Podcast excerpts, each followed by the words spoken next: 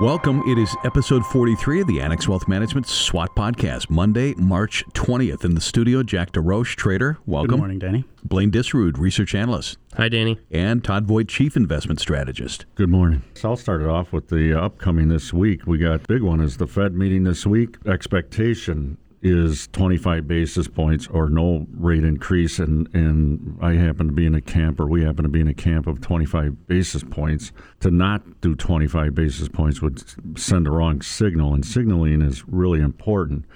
If they do 25 it kind of indicates that things are not as bad and and uh, everything's still working but if they pause it may send the wrong signal. 2 weeks ago it was actually 50 points that was expected and now the market's pricing in rate cuts Dave and Derek had talked about the messaging being extremely important after whatever the decision is that comes from the meeting this week. And I think they're spot on with that in the fact that right now it's a very much big focus on quelling investors' fears, quelling not just investors, but also just the public in general of, okay, what we have going on is potential for capital issues liquidity in the banks.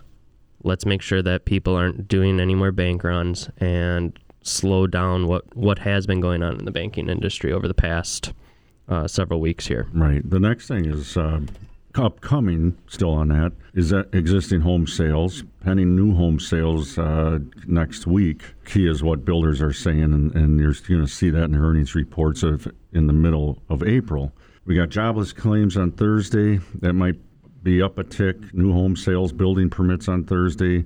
Manufacturing PMI has been sub 50 since October, expected to be sub 50 for February. Signals contraction.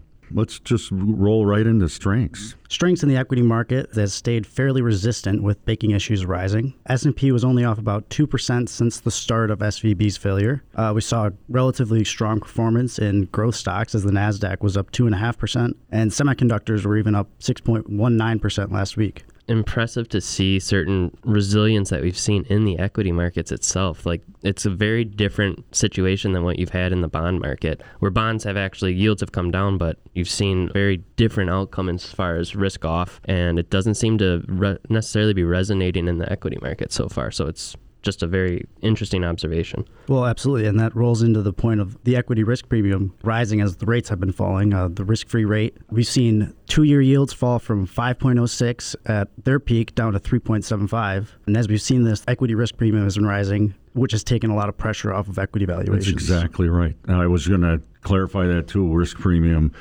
be prior was low, indicating investors complacent about risk. What the point you made about the, the market being resilient, you'd think it would would have fallen off a cliff with what happened in the banking sector.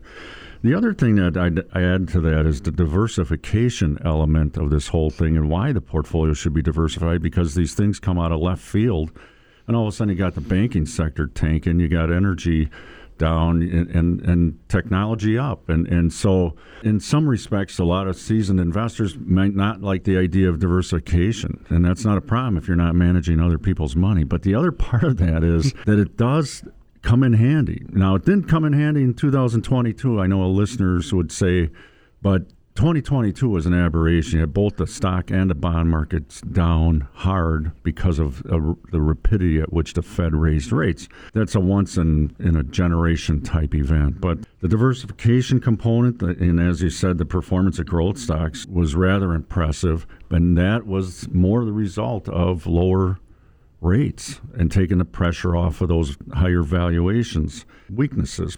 What do you got, Blaine? And this gets back to our risk off trade from a fixed income standpoint is credit within high yield has seen massive spread widening. We saw close to 100 basis points of widening just over the past week and a half given which, the SVB situation. Which means what?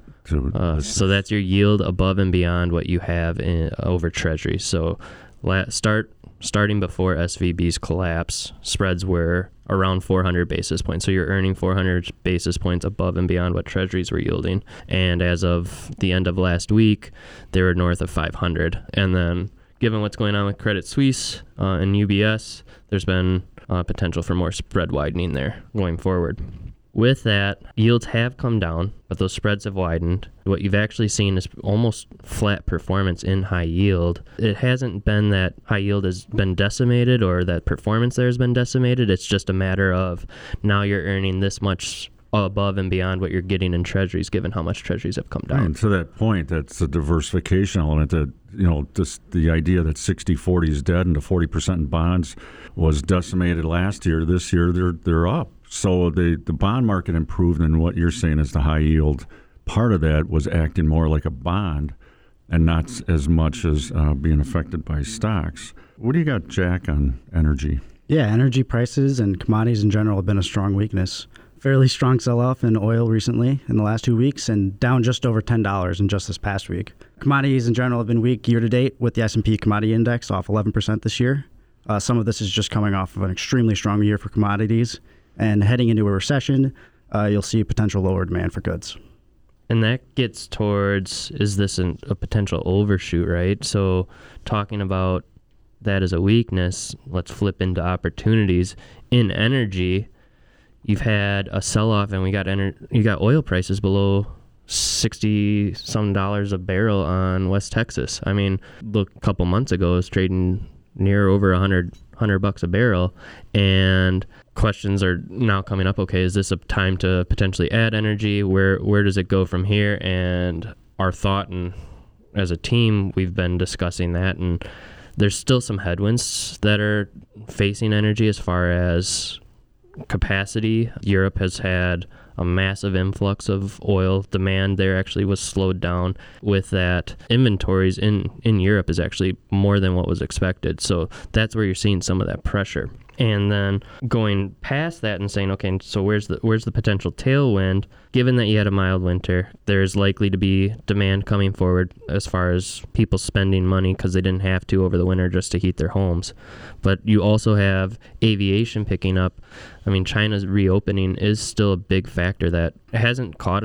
I mean, it did originally, but it's not catching a ton of headlines now. That creates a bit of a tailwind for oil going forward. Historically, oil on an inflation adjusted index has been trading around 90 some dollars a barrel. So it's given our underinvestment in oil would suggest that you should have oil prices coming back at some point here in the and next right now couple they're months. trading around $66 a barrel. Yeah.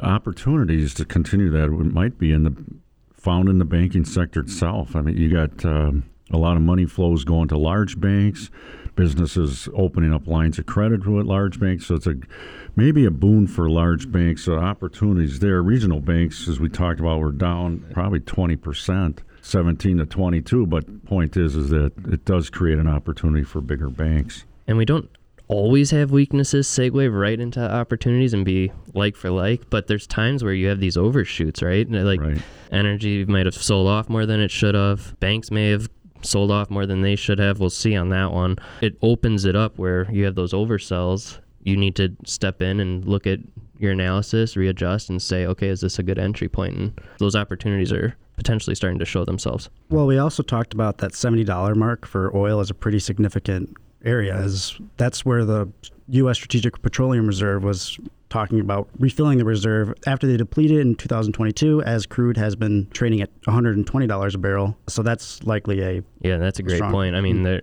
it'll be interesting to see if the energy department comes out and says anything like, "Hey, we've actually started adding oil here," um, because they had said seventy dollars before. So, great point there. if we move right into threats, one of the threats I think is out there is bank loan growth and l- lower lending ahead or restrictive lending ahead. What else do you see, Blaine? So that adding on to the lending growth slowing, that drives labor growth, drives so many different factors. So if you have banks tightening up, we haven't seen new issuance of bonds in the last week essentially given svb's collapse. The market has pretty much dried up uh, which gives support to fixed income and fixed income prices but it means that growth going forward is definitely going to be curtailed. Goldman sachs came out with a piece saying just what happened over the last week or week and a half is equivalent to 25 or 50 basis points of hikes by the fed.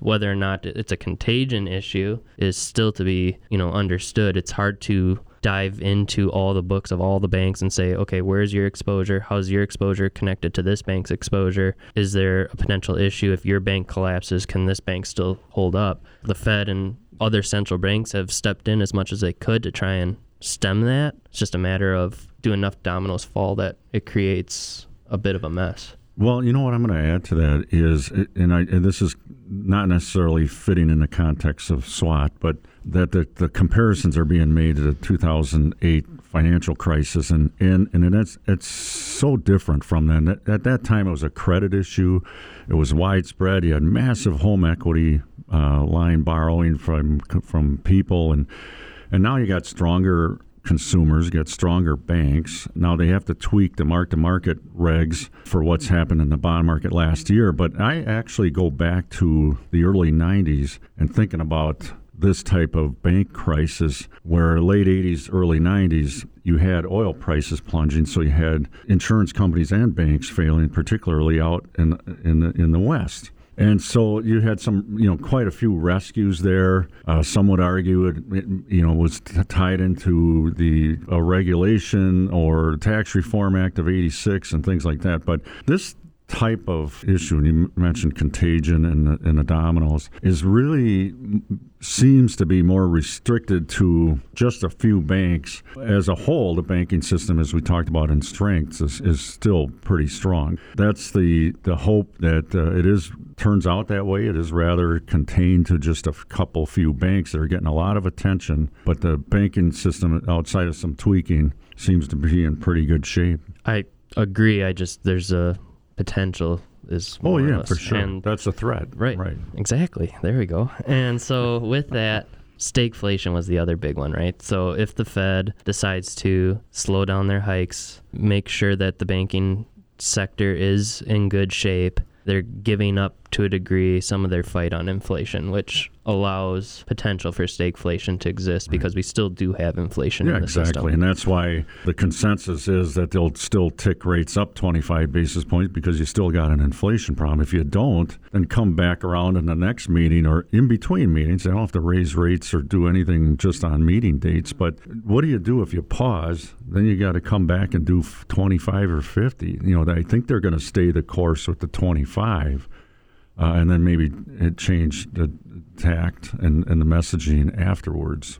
Yeah, I, d- I think they're coming at it with the standpoint of something broke, but it wasn't necessarily a massive issue of what broke. It was a specific pinpoint situation to a degree, and that they still are okay to do their rate hikes and fight inflation. Right. And it's a bit of a weeding out of the weak to a degree.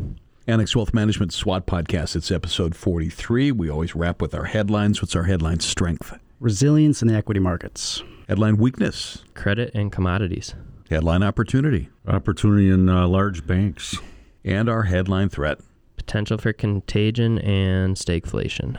SWAT podcast, strengths, weaknesses, opportunities, and threats. It's insight, perspective from members of the Annex Wealth Management Investment Committee. Jack DeRoche, trader, thank you. Thank you. Blaine Disrood, research analyst, thanks. Thanks, Danny. And Todd Voigt, chief investment strategist, Annex Wealth Management, thank you. Thank you. Annex Wealth Management LLC is a registered investment advisor. For more information about our firm, please visit annexwealth.com. The information in this podcast is for educational and entertainment purposes only and is subject to change without notice. The opinions expressed are those of the participants and don't necessarily reflect on those of Annex Wealth Management LLC. Information presented should not be construed as tax, legal, or investment advice, or a recommendation or a solicitation for the sale of any product or strategy. Listeners are encouraged to seek advice from qualified professionals to determine whether any information presented may be suitable for their specific situation. Investments involve risk. Neither Annex Wealth Management LLC nor its podcast participants shall be liable for losses resulting from decisions based on information or viewpoints presented on this podcast.